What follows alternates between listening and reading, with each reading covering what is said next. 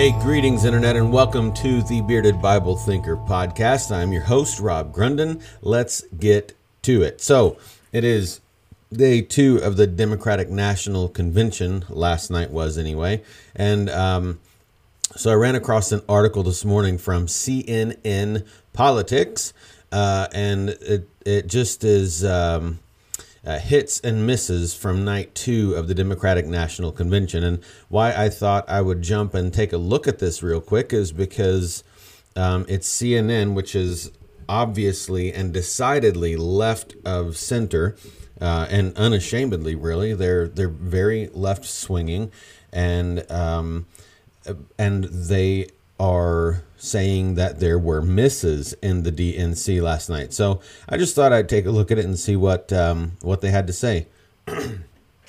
um, so some of the hits they're talking really about. Um, okay, the McCain video. So I so um, I didn't spend time watching it um, because I have a life and other things to do. Um, but the the McCain video, and okay, so disclaimer: I'm I'm not to watch the Republican one either. I'm I'm to look at recaps afterward and, and actual quotes maybe or uh, news afterward. So um, it's not me being judgy and side picky.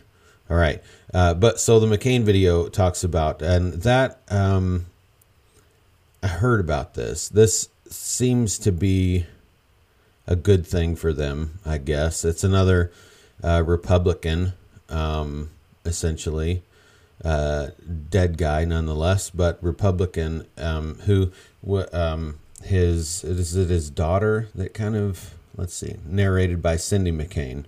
Um, okay, but it just kind of talked about the friendship that uh, John McCain and Joe Biden have had over the years, and um, so they're they're very much trying to um, give off this idea that uh, that Joe is not really on the left.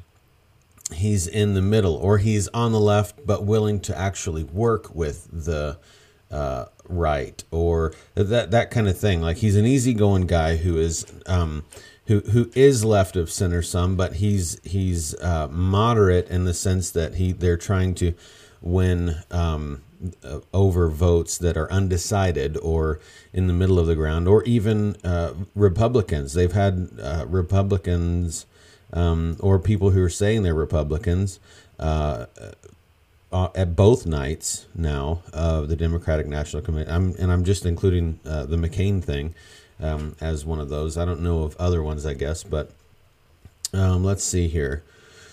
Uh, a couple of other things. Isn't much about virtual convention. That John Legend, John Legend sang, nice. Dude is just plain talented. Also, how many people can pull off the white suit with a black turtleneck? Not I. True, but I don't care. Okay, misses. This is really the thing I wanted to look at. Um, just because this is CNN, they um, if if they didn't have their press passes, they would have all gone to this convention just as Democrats. Um, so uh, uh so this is um, uh, cool, I guess, that they throw some misses in here, some things that they didn't think went well. I think that's significant. So um, one thing is uh, the first the first thing is Bill Clinton uh, says the former president has spoken at every Democratic convention since 1980. That's a long time ago. That's 40 years. Holy smokes and he's a former Democratic president of the United States. So it's not easy to tell him no, but for a party that has fully embraced the hashtag MeToo movement and is leaning on women to beat Donald Trump, the image of Clinton was a jarring one, um, which makes sense. He um, had an affair and took advantage of women, and to be fair, that's a two way street. Um, but uh, yeah, so that, that's actually kind of right. Um, uh, the second thing is Chuck Schumer. Um, I can't believe they had him on there. Okay, so it says uh, I could just imagine the ever media aware Senate Majority Leader uh, setting up the shot. Statue of Liberty in the background. Oh, that must be good. I'll, I'll have to watch that one a little bit. Um, Statue of Liberty in the background for his speech. So one of the things that that they've been talking about, um, and I'm not going to come on here and dive toward one side or the other, um, but when it comes to um, immigrants, uh, illegal immigrants, which is the big thing, um, really, no one, uh, no one on either side of the aisle that I know of is fighting against people coming over here through the process legally. And I don't, I don't even know if there would be lots of arguing. Um, there would be arguing in the, how to carry it out um, and the particulars, but how do we make that process a little simpler? Um, uh, uh, that could be a real thing, and it wouldn't be um, the end of the world, right? Uh, but uh, but the argument always falls on illegal immigrants, people who just come over here illegally, and there's job loss uh, because of that. There and uh, and there the the big danger and the big thing that um, that you'll hear from the Republican side of things is that uh, that includes terrible people. Um, that includes people who are um, criminals coming over here. Some of them maybe just fleeing from their own government. Some of them coming over here to drug mule and things like that. So it is a problem. Um, but I think it's he did this on purpose, Chuck Schumer, with the Statue of Liberty in the background. I haven't seen the speech, but I'm sure that there's a sense of it, and I wouldn't be surprised if there was something said about the the whole give give us your, you know, you're tired, you're whatever. Um, that's written on the Statue of Liberty, um, uh, which is kind of this uh, this idea that we you know we we want we're a melting pot. We want uh, to we want to help people right? Give us the people who are in need and we'll we'll take care of it. There's an american dream going on here right? So they'll try to exploit that a little bit and um, talk about how the right side of that aisle um, is not interested in helping the the immigrants, um, the illegal immigrants, and uh, both both sides have a point. I, I, I, make the point, and I might have even done it on here before, but I, I make the point um, a lot that um, that I lean more toward the Republican side of the aisle simply because I, I it seems to me that that the biblical values that I hold. Um, point me in that direction more than to the left. Okay. Um, there are things, though, that the right are terrible at and that the left do better. Uh, it does exist, folks, right? Uh, and one of those things is the. I, I meet a lot of people on the right. I don't I don't want to um, paint the whole movement on either side, right? As as this person, but I I've met I've met a lot of people on the right who, um, if you're homeless, well, get a job. You know, um, if if you're if you're down on your luck and just nothing's working, and um, they just meet you, and you, you've lost your home, and this just life isn't working for you right now, or maybe you have a mental illness of some sort, or um, uh, there are lots of mental mentally ill or veterans who are homeless in this country, and that's uh, two of the highest uh, percentages of of homelessness uh, are those two categories, and um, if that's you, right, and, and you're just homeless and you're down and out, and you don't even know where to start anymore and you've stopped trying or thinking that there's a way out and you know the last thing you need is somebody coming up and going well here's here's 50 cents go go buy yourself an application and get a job right uh, um, So I think sometimes the re- Republicans take this kind of if you don't work, you don't eat thing a little bit too far and just assume that people in need are only in need because they're lazy. Right? While the left probably pushes the envelope too far the other direction and um, doesn't take into account that there are some people who are simply taking advantage of the system. Um, but that there are things that that we do badly Okay, so um, no matter which side you're on, or uh, if you're in the middle somewhere, I don't actually identify. There's a word that means a lot now. I don't actually identify as Republican or Democrat, and and I don't care to. I don't want to because they're all crazy. They're all crazy. Um, there, there are nutcases on both sides of that, and I would rather simply identify as a Christian who votes according to Christian values and principles and the policies that get put in place. That's that's what I'm interested in. But um, this this uh, Statue of Liberty in the background things uh, thing is. Um, it says, I could just imagine the ever media aware Senate Majority Leader setting up the shot. Statue of Liberty in the background exclamation point for his speech, except that the statue was so blurry that you could barely recognize it. I love that the planned symbolism of the shot was ruined by the need for a wide aperture to light it. A video journalist. Okay. Okay, so the whole thing that didn't work for this CNN editor was the shot of the Statue of Liberty in the background, and it was blurry. Hmm uh, I don't know. Who cares about that? But Alexandria Ocasio Cortez. All right. I'm not going to go down this rabbit trail um, a lot.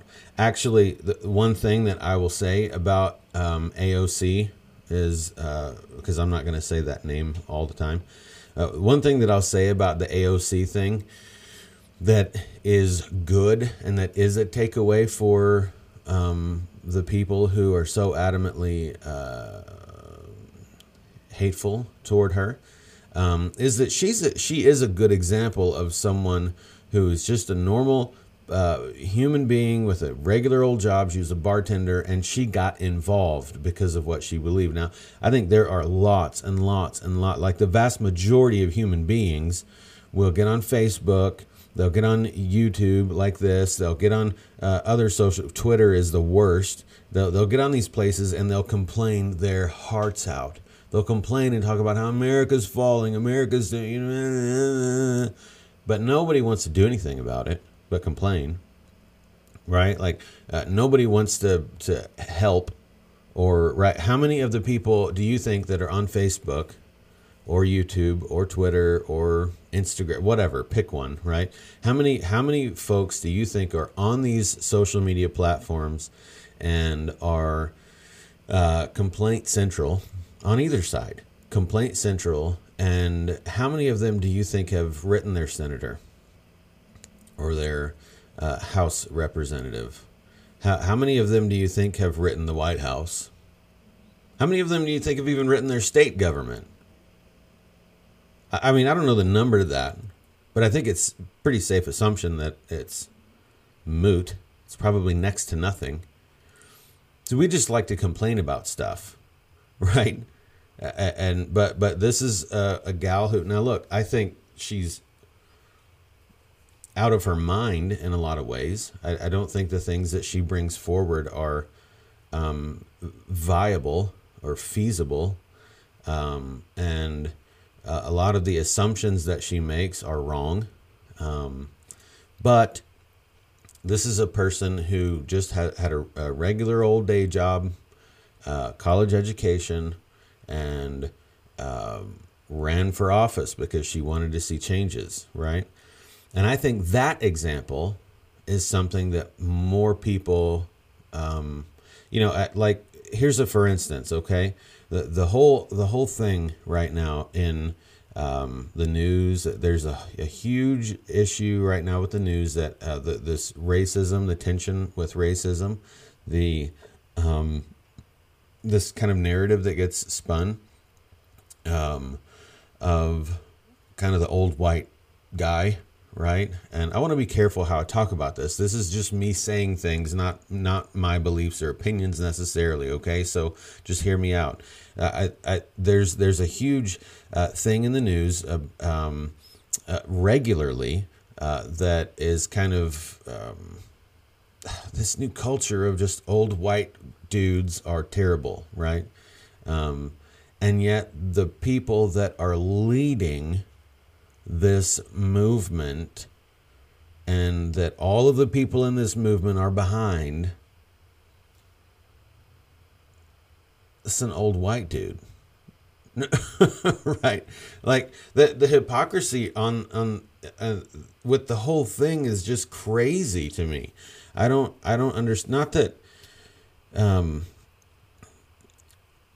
i guess not not that it either way right? Um joe biden is it seems to me that he's struggling a lot more than he used to with speech and things like that uh, with being up in front and having people depend on him to say the right things. Um, uh, but but it just you know that that by itself, right? Like the this idea that that men are bad, white is bad, um, and rich is bad, and the presidential candidate is all three of those things. Um, so I, uh, like there's a lot of stuff that doesn't make tons of sense to me right now with this. But here's here's the thing: if you um, want to uh, complain your little head off um, and and never do anything about it, be my guest. Right? It's America, but but your opinion weighs very little in real life. Um, if you want to actually get involved actually do something um, and do something besides just vote for Joe or vote for uh, the president right now, uh, whatever that looks like for you. Um, it, I mean, we, something's going on that is frustrating you in the Senate. Write your senator, right? Or shut up. That's where I'm at. But she's a good example of that. Alexandria Ocasio Cortez got involved as a regular old person, and now she's a senator. Um, but the headline here, though, is that she, uh, watching AOC deliver a 90 second uh, nominating speech for Sanders in the first hour of the convention. for Sanders, that's funny. They're like best friends, teammates, kind of. Um, uh, in the first hour of the convention. It's funny that CNN wrote this. That's hilarious. Uh, watching AOC deliver a 90 second nominating speech for Sanders in the first hour of the convention was sort of like going to a Yankees game and seeing Aaron Judge pinch hit. It just felt sort of like a waste of talent. Uh, okay. Um, yeah, I also heard, I read an article, I forget where it was at, but I think it was the New York Post, which is decidedly on the other side of this aisle. They're, very Republican in there. But to their credit, the, the article that I read said opinion on it real big, which is what all of these actually are. Um, it's opinion. it's an op ed piece, right?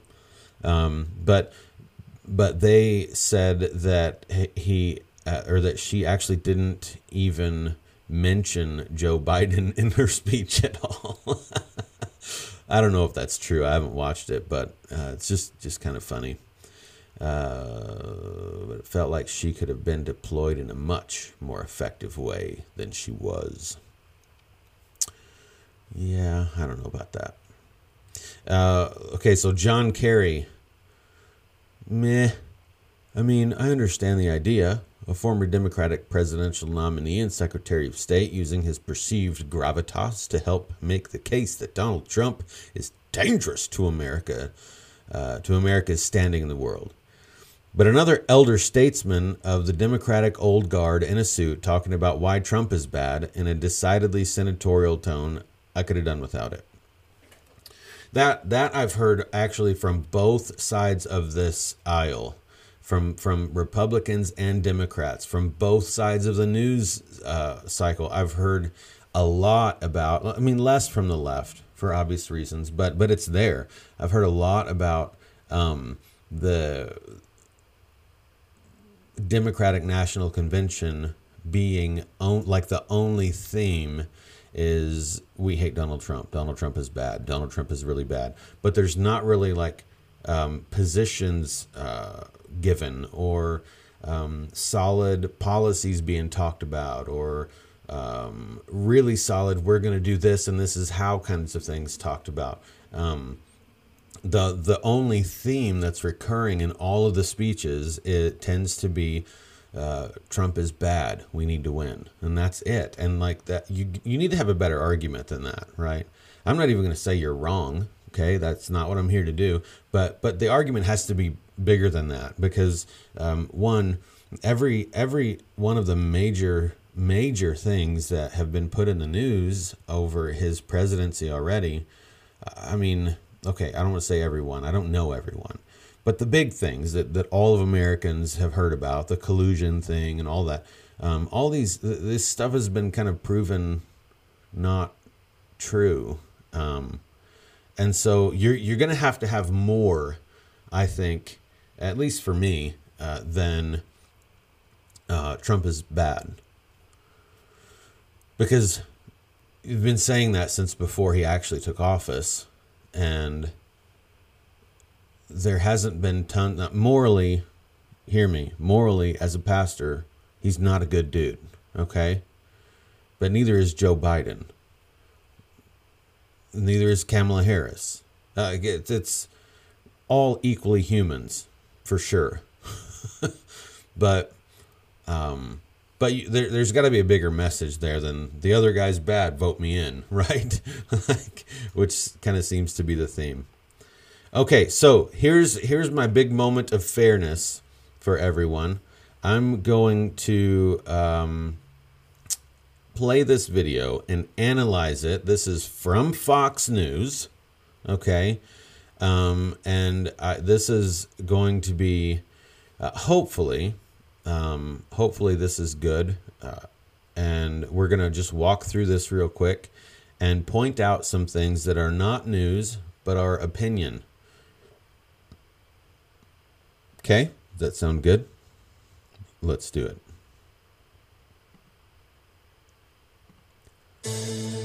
Nancy Pelosi calling the House back to D.C. to address the quote, postal service crisis while slamming President Trump. But as our next guest points out, the USPS troubles began long before the president, such as facing a $78 billion in losses since 2007, dating all the way to 2019. So here to weigh in, we got Fox News contributor, former what in the former House Oversight Committee chairman and author of a brand new book that comes out tomorrow. Doesn't hurt to ask, Trey Gowdy. Trey, good morning to you. Hey, how are y'all? We're doing Hey, okay, before we even get going on this, Trey Gowdy, look, I don't care what side of the aisle you're on, his videos are awesome. like when he is on the the House I think it was the House Judiciary Committee. Either way, when he's when he's on this committee, it's like all he does is roast people. Uh, like he is very good at what he does. This book, I'm sure, is really good. He's very good at what he does you should look up some Trey Gowdy videos. Even even if you're a Democrat, just look them up. Um, look them up for entertainment. Don't get triggered by it. But okay.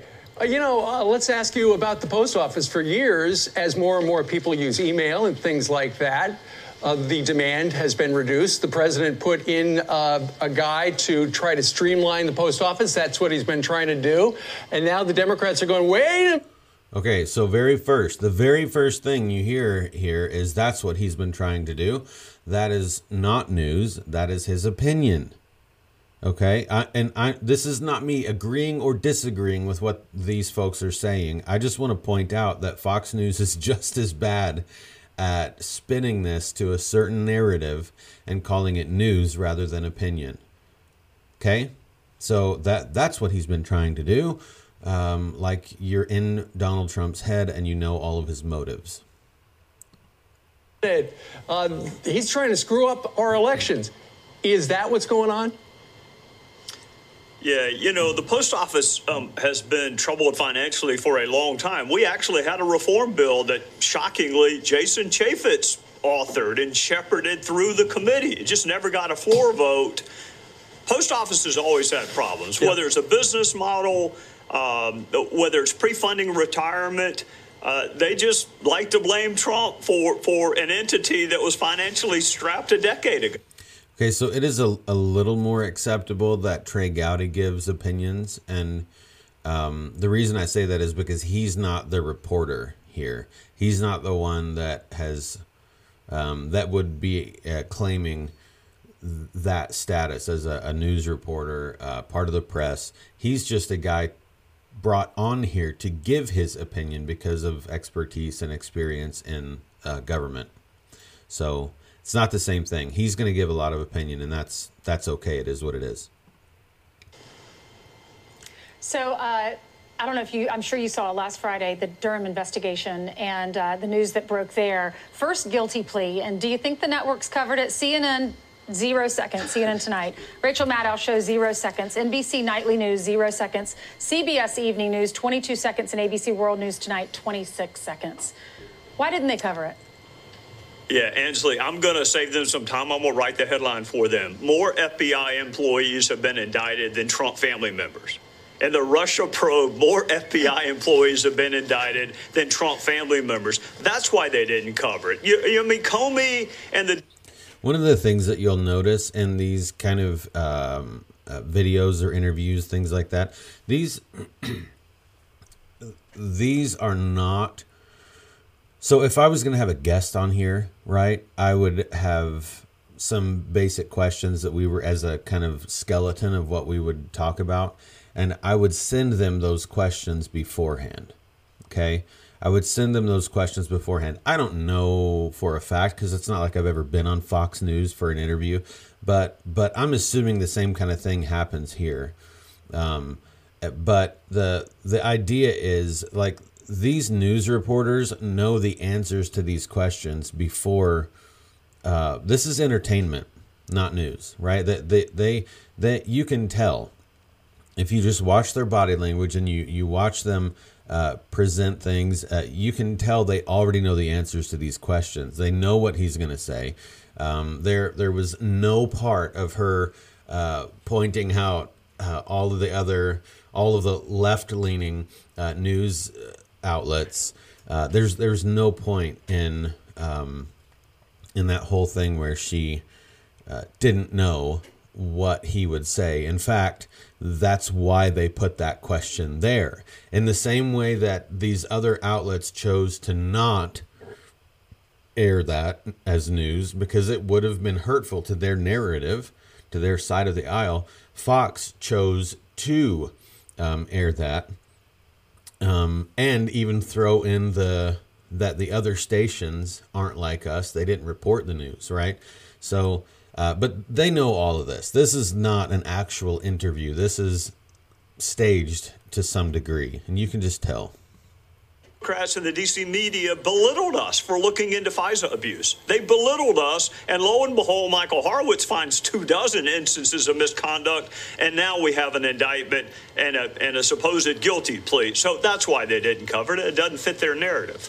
And Trey, just to outline what happened, uh, this FBI, uh, this FBI worker decided.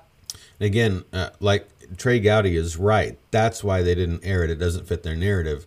Um, but that's also why Fox News did air it. It does fit their narrative, right? So when when you watch any of these stations, we we have to understand where they're coming from and what angle they're trying to pitch things from because they are trying to persuade you, which I think uh, if I remember correctly, I watched this yesterday and and thought um, this would be a good thing to to work through. But I think if if we're if I'm not mistaken, here in a little bit, you'll hear Trey Gowdy um, very blatantly uh, make that claim about even the news here, these people in particular that they're trying to persuade, which is not the role of the media. You're just supposed to report facts and shut up.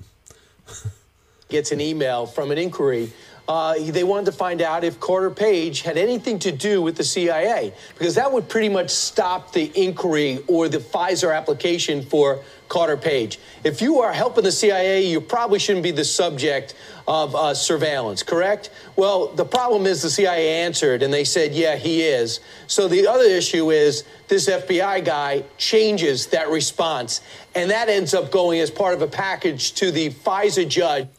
So here's a, just a for instance, like I think for me, if I'm just a person watching to get news, it would be more helpful for me. All the things that he's saying may be very true, but it would be more helpful for me to have a voice in the background saying these things with direct quotes up on the screen or something like that so that you could hear from the from the people themselves what they said um, why some and then explain uh, you know this is why this doesn't make sense or or whatever right? Like it would be more helpful for me to actually hear this from individuals rather than um, I want to back up just a little so we can hear what he's talking about but but I just thought I would throw that out there. I think that that's something that we get that gets lost a lot um, as part of a package to the FISA judge who said, okay, you could keep looking after him. He said, I still don't think I'm being this was being deceptive, but uh, I regret this happened. What's he talking about? And do you sense as an investigator this he's talking about who told him to do that?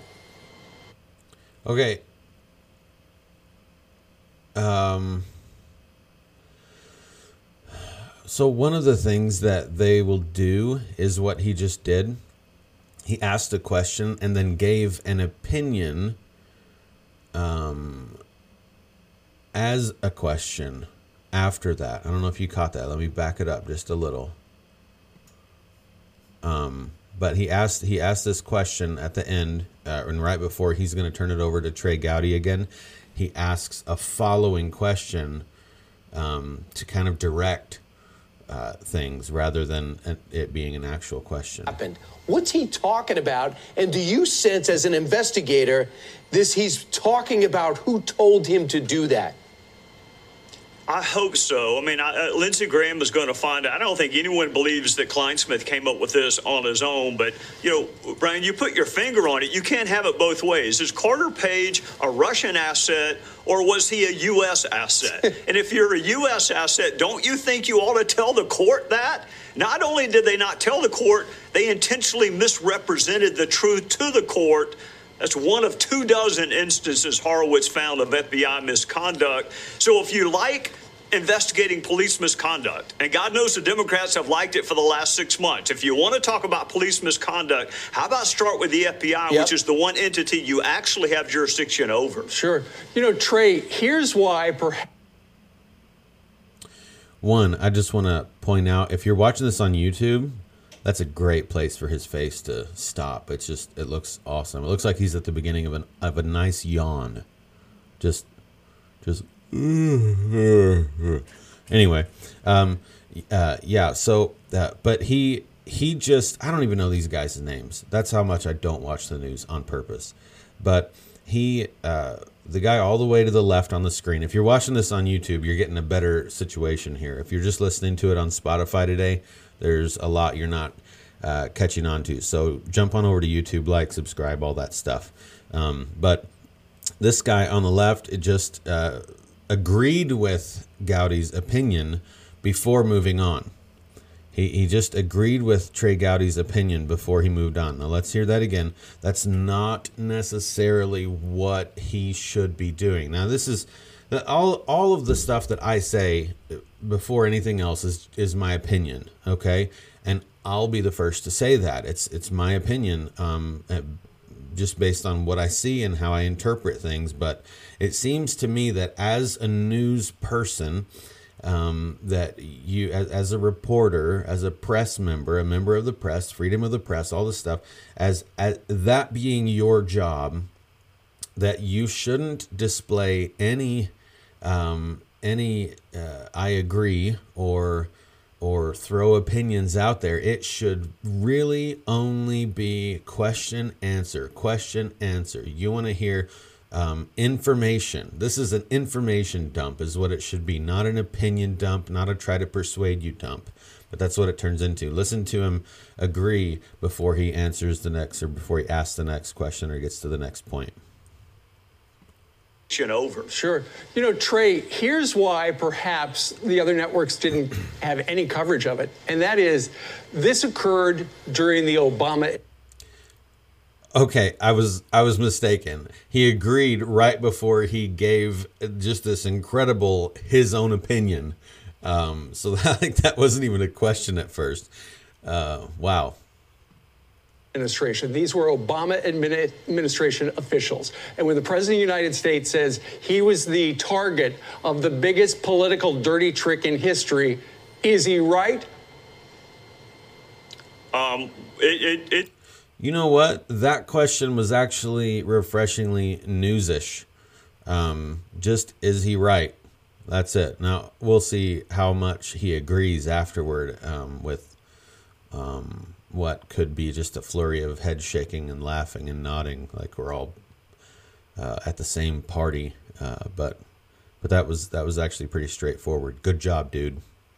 Yawn away one of them whenever you try whenever you try to first of all stop you know remember peter strzok promised to stop it and right. then they had an insurance policy in the unlikely event that he won i mean president trump is right there has been a cloud cast over his first term as president and that cloud was manufactured by the department of justice and the fbi so if you want a justice system that we can all have confidence in, and that's why people are setting cities on fire, then how about start with the FBI? Trey, we want to talk about your new book. Lots of lots of head shaking and nodding and all that stuff like yep how about let's start with the fbi look i don't disagree with a lot of the things that are said here but the the problem it, that i'm trying to make known here is that they're passing all of this off like it's news that is being brought to you rather than acknowledging um, all the time there I, I don't know or the closest might be Chris Wallace who's in Fox News. The only reason I know his name is because I actually enjoy his interviewing. He's hard on uh, Pelosi. He just interviewed President Trump not long ago, and he was hard on President Trump. Uh, even though it says Fox in the corner when he interviews, he's a jerk um, and rightfully so. He keeps prying, he keeps asking. He's a reporter and stuff. It's really cool. Anyway, uh, he's not always great, but but most of the time he's pretty spot on and, and a pretty hard interviewer. Um, but I just wanted to point out, right, to to all to anybody who might be. Um, uh, many of the people who are going to watch this based on my uh, uh, descriptions and tags and stuff, many of the people who are going to watch this are probably Republicans. And so I just want uh, those folks to know. I want you to know that the wool is kind of being pulled over all of our eyes. It's not just the left, right? This, this, um, it is it is everybody that fox news is not any better they're just the opposite side so let's just keep that in mind as we watch the news and youtube videos and all this stuff called Doesn't Hurt to Ask Using the His Power of book. Questions to Communicate, Connect, and Persuade. It is out tomorrow. Books drop on Tuesday. Why'd you write this and what's it about? It's about persuasion, Ainsley. I mean, I think people want to be heard. They want to be understood. They want to move others perhaps closer to their way of thinking. So it is not a book about what I believe. It is a book to empower you on how to communicate effectively what you believe, and in particular, how to use questions. You know, I was in a courtroom for two decades. I was mediocre in Congress, but I was okay in a courtroom. Um, and if you meet my wife, you'll know I'm pretty persuasive in other facets of life too, and that's how I got her. It's how to persuade and how to how to move people. So this is a little bit uh, more okay in my mind that they're kind of laughing and jesting and stuff at this, um, even though uh, Mr. Right next to Trey Gowdy in this awesome frame freeze that looks just a bit like like he either is battling a migraine or he is in Colorado toking.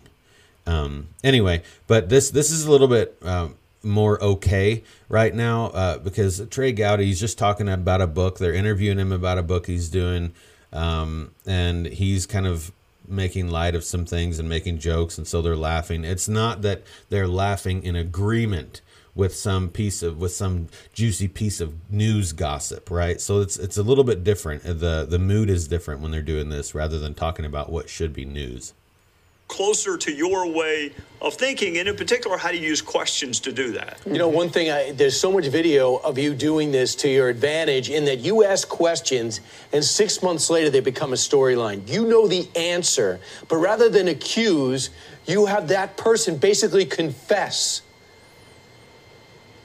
What, what he just said is 98% of news that's how they do it. That's the mindset behind it. They go into it knowing the answers to the questions. They just know how to ask the questions in such a way that it traps whoever. If if like in, in this instance, if if it weren't Trey Gowdy, but it were someone on the left, um, they would be asking questions intentionally to try to trap them into saying things that will make them look bad. Um, and CNN does it the same exact way. When they're interviewing someone on the right, they say things on purpose to try and trap them and make them sound racist when they answer or whatever it might be in the moment, right? Like th- that's how they do things. They try to persuade the audience. Um, the the people who are watching, the people who are being entertained by it, not being informed, but entertained by it, um, they they try to feed into that, and that's how they do it. Um, thank you. Um, that very gracious of you, but y'all ask questions for a living too, and, and part of it is to elicit information, but part of it also is to move. I mean, you you want to persuade, you want. Oh man, if it's just news, why do we want to persuade? Right? Is that the job of the press? To persuade you? No. That's the short answer. The job of the press on either side is to shut up and report the news. Nobody cares about your opinion, except they do because it's like cable. It's entertainment. If your ratings are good, then uh, things can keep moving. You can keep getting them salaries. Things that look. I don't care that they do this. It's it's whatever. It is what it is. But don't call it news. Call it opinion pieces. Call it uh, opinion news. Right? That is. Ugh makes me feel yucky inside. Effectively right. communicates your point. Yep. And lots of people do it by saying, I think, I believe. Yep. I'm trying to teach you how to do it by asking questions. Uh, I, I, read the book uh, over the weekend. It is terrific. Congratulations. And you talk at the beginning Thank about you. uh, your, your job as a lawyer and how at peace you were when you were in front of a jury. But give the folks who are watching right now just a taste of what you're talking about because part one is about what you need to know before you open your mouth. Give the folks at home a little advice. Yeah, I mean, you got to know the facts. You got to know your jury. You got to know your purpose. I am stunned by the number of people who want to persuade and want to communicate, but they don't know with particularity what their purpose is. So, know both sides of the argument. If you want to be an effective advocate, you have to know what you believe, but also anticipate what the other arguments are going to be. Know the facts, know the jury, know your objective, and know the burden of proof. How heavy of a lift? Are you yeah. trying to get somebody to switch religions or loan you $5? Because that's a different level of persuasion. That's Both. Got that right. All right. Thank you so much, Trey. Congrats. Okay. Shut up. All right, so that's I don't know. I, I don't know if that was valuable or not, but um, I just wanted to show, like I'm not, uh, uh, hopefully not going to come off here when I'm doing this like just another re- Republican uh, person, um, because that's not that's honestly not where I'm at. Um, I I even my voting um, has more to do with issues that I am passionate about than it does with um, a party.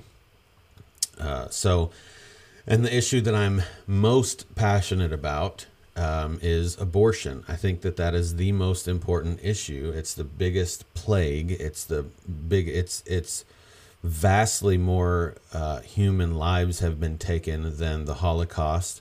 Than frankly than in anything like the Holocaust in human history um, and and we still celebrate it, and it's still essential. Um, gag me, uh, it's just a travesty. So, uh, though issues like that are the things that I think about when I'm voting, um, more than the character of the people I'm voting for. I do care about that. Um, but if someone, um, I guess bottom line for me, if someone seems like they're more trustworthy and um, maybe morally a little better, but they're pro choice, pro abortion, pro killing babies, then um, that throws all of their morality out the window for me. Um, if if you're not willing to fight for human life, don't tell me that you're willing to fight for a specific race or group of people. Science has proven over the the argument for abortion isn't even about science anymore because the science is sound and it's soundly on the uh, side of the people who are pro life, right? Um, uh, all of the arguments for abortion ha- are not valid anymore. The only thing left is I want to do what I want to do, stay out of my life, and shut up. Except the only bad thing about that is I want to do what I want to do equals I want to um, kill my baby so I can go to college, right? And that's that's the vast majority of abortions right there. It's inconvenient so kill it. Um, so anyway, those I got off on a tangent there, but it's because I'm super passionate about that, and I hate it. I hate abortion, and I believe God hates abortion. Um, now, with that said, I, am a pastor. I love uh, the the Word of God. I believe the Bible is the Word of God. I love it, and I believe that um, although God hates abortion, I think that uh, God thinks it's murder as well, right? God is the one creating abortion. The scripture says he's knitting them together in their mother's womb. Um, he, uh, before the foundations of the earth, he had chosen them, you know. So uh, the, the, there's a very clear biblical picture that the human life is human life, right? Um, whether it's uh, embryonic or 12 years old doesn't matter. It's human life. Um, but at the very same time, what sometimes we forget is that Jesus Christ came and died for the sins of even the abortion providers, right? If if they repent and and turn to Christ, they are just as forgiven as you and me. Um, and so that that's something like Jesus, uh, his death on the cross, uh, so vastly and infinitely outweighs any sin that could be committed. So if if you're an abortionist if you're a nurse at one of these clinics, if you've had an abortion, there is room at the cross for you, right? Like that that is that is the hope. But when it comes to voting in politics, I am um, 90, uh, not 90, 100%.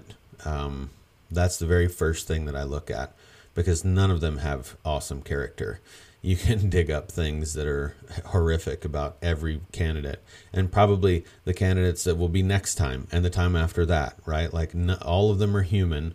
None of them are uh, uh, just what i've pointed out before. They all just do get kind of by any means necessary leave whatever uh, person dead in the wake of just getting elected right? That's how all of it is. So um, okay i want to um, shut up and turn real quick to another article that um, I haven't looked at intensely, but I wanted to just jump to it uh, because I think that it is a good um, thing to talk about. Uh, it's on the Gospel Coalition website. Our church is losing the battle to form Christians. What does that mean? Well, part of part of a church is um, okay. So by the picture itself, we're going to be talking apparently about the obsession with social media and television. It looks like. Um, anyway, uh, but the the part of the church's uh, goal is and has always been to develop uh, disciples. Right, that's what Jesus did. Uh, he spent three years working with the apostles, with the twelve, uh, uh, with the twelve, um, and he they did life with him. They did everything with him. They uh, they watched him as he got away and prayed. They um, they followed every step of all of his his miracles and his teaching and all the things that he did. He did right in front of them on purpose to develop them, to disciple them. Right, um, and so that's where uh, the church gets it. Um, and uh, the in fact it, it goes uh, far back even from from the time of Jesus when apprenticeship was the thing. That's how you learned. That's what you did. And um, one of the things that makes Jesus um, kind of countercultural in the day is uh, most of the time you would have disciples running up to uh, like get in line behind this. I want that person to be my um, uh, rabbi or teacher. Um, Jesus called these guys. He went and picked them out, um, which is pretty cool. Anyway, so that's that's part of what the church does. It disciples, right? So um, let's let's see what it's talking about here. Uh, among the many ways 2020 has been punishing for pastors, one of the most disheartening is the way COVID 19 has further accelerated the already troubling tendency of Christians being shaped more by online life and its partisan ideological ecosystem than by church life and its formational practices. Okay, I don't really disagree with that so far. Um, it was all people are obsessed, right? People are obsessed with now. I I might not get a ton of um, views or people who watch this all the way through, but that's just because I suck and I'm new at this. Um, but people spend a lot, a lot of time online um, every day. Um, uh, let's just, you know what? Let's look that up real quick.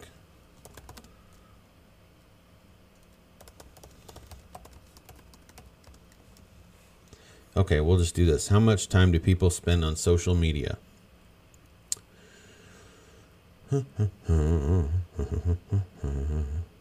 Latest 2020 data. Nice. Come on, don't slow down for me now, internet. God, what does one gigabyte mean to you?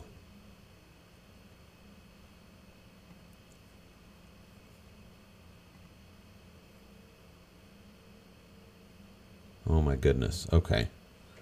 Well, whatever.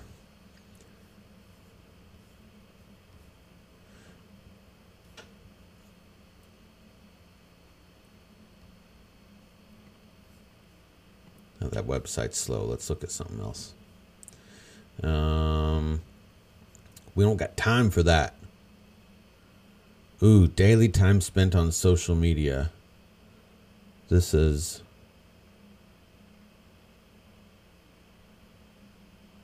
This only goes to 2018. That's cray cray, as they say. We don't want no 2018. Anyway, it's a lot. It's a lot of time. It's an insane amount of time um, every day spent on social media. Don't believe me? Look at your own phone. Most of those keep track of that nowadays. Um, but it is a battle. People spend so much time online in this online life. This is why we break up via text message. It's why we can't talk to people and stuff. It's why being around people gives us anxiety because, you know, uh, God forbid we should be face to face, right? Okay, it was already an uphill battle for pastors before COVID. The digital age and more broadly our secular age has created expanded uh, has greatly expanded the horizon of ideas shaping Christians. The church is increasingly just one voice among many speaking into a Christian's life. A church's worship habits may occupy 2 hours of a Christian's week. But okay, that's a problem. First of all, that is true and that's a problem. That is not good. Okay. When um, Sunday is the only time during the week that you do anything that has anything to do with Christianity or worship, that's not Christianity. It's not. You, the, your entire life is meant to be worship. Everything that you do is worship. How I parent is worship how I um, do my job here is worship. Now, I know everyone's going to say, well, you get paid to be spiritual. That's okay. True. uh, to some degree, right? But but how how you do your job, how I do my job, the care with the care with which I do my job, the the tenacity with which I do my everything that I do is to the glory of God, right? Or to the glory of myself or something else. So um, everything we do is worshiping. So if church, uh, church, I don't, you know, I don't want to go all like um, 1900s pulpit here, but um, but the the church, the church is not a building; it's it's a people, and the people of of God make up the church. The the people of the kingdom of heaven make up the church. And those people are only people of the kingdom of heaven if that's their identity, not just something that they do each week. So, just something to keep in mind. I hate I hate that um, a church's worship habits may occupy two hours of a Christian's week. Uh, but podcasts, radio shows, cable news, social media, streaming entertainment, and other forms of media account for upwards of 90 hours of their week. Oof. Well, maybe there's actually a link right here that we could have gone to. Screen time spikes over COVID 19. Hmm, okay, well, maybe that'll load here in a minute and we can check it out. How can a few hours of Christian formation um, and during COVID nineteen maybe zero hours? So there there is a an issue there where um, people who um, are typically at least involved Sunday um, are maybe not now, or um, maybe they're taking it in online, uh, but only part of it, or uh, like the, it's it is different. It has changed the dynamic a little bit. Now, one of the positive things with doing the online stuff for us has been when someone is sick, um, they can still take in uh, our time together as a family worshiping. But um, uh, but it you know it goes both ways. Uh, let's see. We should be alarmed at the pressures facing pastors, but not alarmist. Pastors fighting for the hearts and minds of their sheep is nothing new. Jesus warned that wolves would snatch and scatter the sheep. Paul cautioned the Ephesian elders to be alert to fierce wolves who would not spare the flock. so, okay, I'll just read the big quote down here because that's probably uh, one of the main points here. In the internet age, any given sheep is vulnerable to literally millions of wolves, whose overt or subtle dangers are only ever a few clicks away. It's impossible for any pastor to be aware of all the wolves. This is true. This is why, um, uh, you know, trusting in the sovereignty of God is a helpful thing and a comforting thing. Uh, there, there's no amount of work that I can do at the end of the day that is going to uh, totally fix uh, the. It's going to totally fix the situation or help someone to the point that we can guarantee they're going to be safe from uh, all the junk that's out there. Um, and and I don't want to. Uh, you know, I, I bear a larger responsibility as a pastor um, uh, because I, well, look it up. I don't have time to talk about it, but it's true. I bear a larger responsibility as a pastor, but I think too that there's there's a responsibility on the sheep, right? Like there's a responsibility on on you, the Christian, to um, work out your own salvation with fear and trembling. To uh, look at Scripture, look at your life. Does it match? No. Well. uh, there's a problem that no one can fix but you and God, right? Like so, um, there there's a, a real sense right now that that we are in need of Christians to be Christians. People who claim the name of Christ need to really um, begin to act like it um, in America, and uh, that not happening is why we are in the boat that we're in. Uh, the Christian church has been passive on many fronts for a long, long time and has let little things creep in here and there. And now babies are being aborted. Marriage means nothing. um, the nuclear family, even though all the statistical benefits are there, it's garbage. Don't preach to us about that. Um, and even the morality in the churches are failing um, in in many areas. So this is a big deal. Um, informing people in the church happens when you're with people.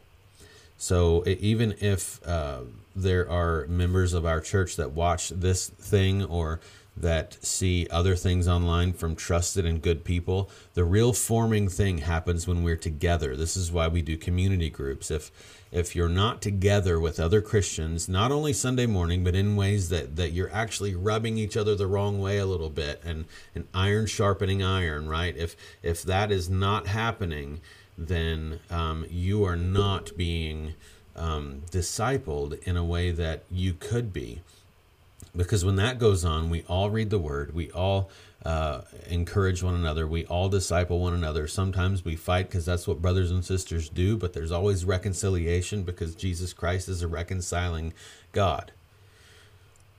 So, anyway, they will know you by your fruit. So, um, uh, what you do, how you live, how you act this week is going to determine what people think about Jesus Christ and about God if you're public about your faith. And you should be. So, think about that this week. Um, we're halfway through the week. Think about it. When you're at work today, when you're doing your thing, um, people are watching, and it's important that um, you're acting like a Christian if you're claiming to be one. So, um, bearded Bible thinker out.